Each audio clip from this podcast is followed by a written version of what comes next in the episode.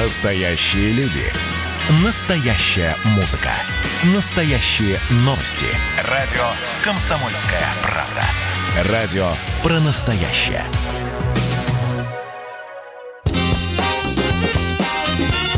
Был бы повод.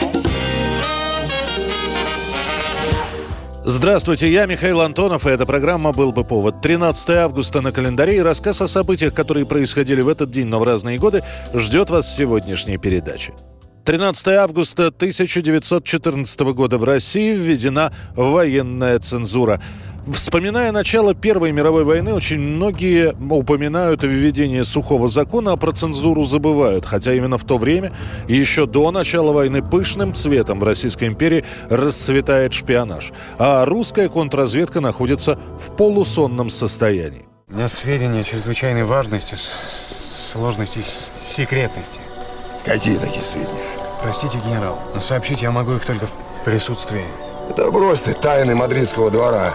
И все-таки я осмелюсь просить вас провожатого, чтобы доставить меня в штаб. Я тебя доставлю в штаб под арестом и к жандармам.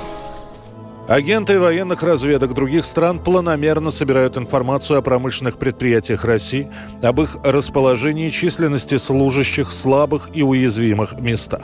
Эта информация передается совершенно открыто. И лишь с началом войны она начинает шифроваться, в том числе под объявления в газетах. Да и журналисты того времени, стараясь разведать что-нибудь особенное для своих читателей, напрямую сообщают через газеты сведения, относящиеся к государственной тайне. Введенная Специальное положение о военной цензуре позволяет министру внутренних дел отслеживать сообщения сведений, касающихся внешней безопасности России, ее вооруженных сил, а также сооружений, предназначенных для военной обороны страны. Виновные в разглашении этих сведений могут подвергаться тюремному заключению, такому же наказанию подвергаются виновные в возбуждении акций к прекращению войны. Чуть позже похожую военную цензуру введут и в Германии. В их положении будет по пунктам прописано, что можно, а что нельзя печатать и издавать. Например, немцам военная цензура запрещала давать даже намеки об относительном местонахождении штаба Верховного командования. Нельзя было показывать орудия большого калибра или новые средства ближнего боя. Запрещалось обсуждение вопросов о дороговизне продуктов. 1917 год, 13 августа в Кирико-Улитовской церкви Вологодского уезда венчаются начинающая актриса Зинаида Райх и молодой поэт Сергей Есенин. Ей 23, ему 21. Я люблю вас. Очень. Познакомились они случайно, уже после выяснится, что пути Сергея и Зинаида уже пересекались. Райх некоторое время работала машинисткой в эсеровской газете «Дело народа». Тогда в этой газете печатался молодой поэт из народа Сергей Есенин. Они познакомятся весной 17 года. Зинаида тогда встречается с поэтом Алексеем Ганиным, но быстро переключается на Сергея. Причем роман закручивается так стремительно, что уже через три месяца Есенин делает предложение, а а Ганину достается незавидная роль свидетеля на венчании. Чуть позже Алексей Ганин напишет она далеко не услышит, услышит, забудет скорей, Ей сказками на сердце дышит разбойник кудрявых полей. Молодожены Есенин и Райх часто ссорятся по пустякам, однажды даже выбрасывают в окна свои обручальные кольца. Правда, потом ищут их, их, к счастью, находят. В 18 году, через год после венчания, рождается дочь Татьяна. В 20-м пара расходится. Райх тогда была беременна вторым ребенком. Она чуть позже поступит на актерские курсы, где в нее влюбится, а после сделает ее своей женой Всеволод Мейерхольд. Через пять лет не станет Есенина. В июне 39-го арестуют Мейерхольда, а 15 июля 39 года Зинаида Райх будет зарезана в собственной квартире неизвестными. Это преступление так и не будет раскрыто. 13 августа 1981 года в подразделении компании IBM представляют первый в мире персональный компьютер IBM 5150. But to IBM, IBM personal computer A-Team for the power of advanced technology.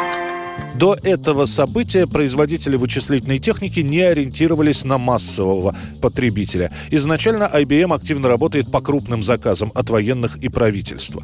Однако уже в новом десятилетии приходит понимание, что компьютер могут позволить себе и люди, которые, во-первых, неплохо зарабатывают, а во-вторых, им требуется работать не только в офисе, но и дома. Для таких граждан и выпускается новая модель. Самая дорогая комплектация стоит больше 3000 долларов, самая дешевая модель около 2 Объем оперативной памяти у персонального компьютера составляет 64 килобайта. В качестве устройства для постоянного хранения данных предлагалось использовать дисководы для флоппи-дисков. Этих дисководов может быть установлена одна или две штуки. Уже за первый год продаж количество реализованных компьютеров переваливает за 130 тысяч. Как позже сообщают газеты, первыми владельцами персональных компьютеров становятся брокеры, юристы, предприниматели служители и высокооплачиваемые врачи. 1990 год, 13 августа, президент СССР Горбачев подписывает указ о восстановлении прав всех жертв политических репрессий 20-50-х годов. Спустя 30 с лишним лет после реабилитации репрессированных Хрущевым, Горбачев решает продолжить это дело. Я решил все-таки вернуться ко всей этой истории – мы приняли и создали комиссию, специальное политбюро, которая вновь занялась реабилитацией признать незаконными репрессии, проводившиеся в отношении крестьян в период коллективизации, а также в отношении всех других граждан по политическим, социальным, национальным, религиозным и иным мотивам в 20-50-х годах и полностью восстановить права этих граждан. Выжившим и дожившим репрессированным полагаются компенсации морального и материального ущерба, социальные льготы. Некоторые и вправду успеют получить небольшие выплаты на следующий 1991 год. К тому времени тема сталинских репрессий одна из самых обсуждаемых и читаемых в прессе.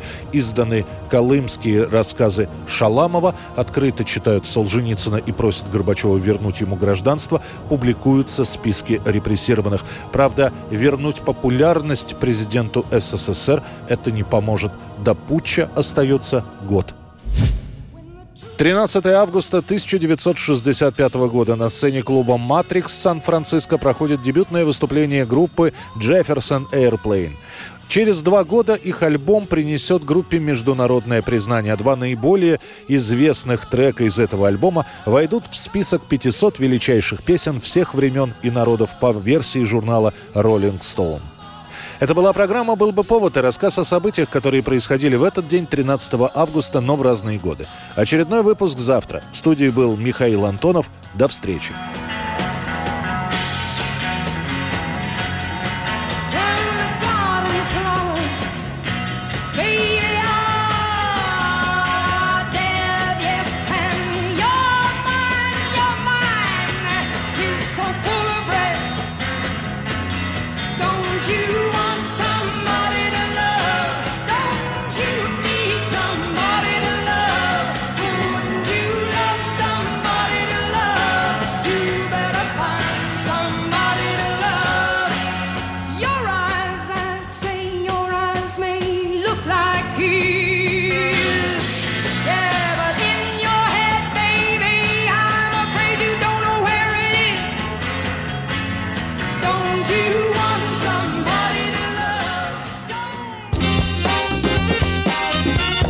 Был бы повод.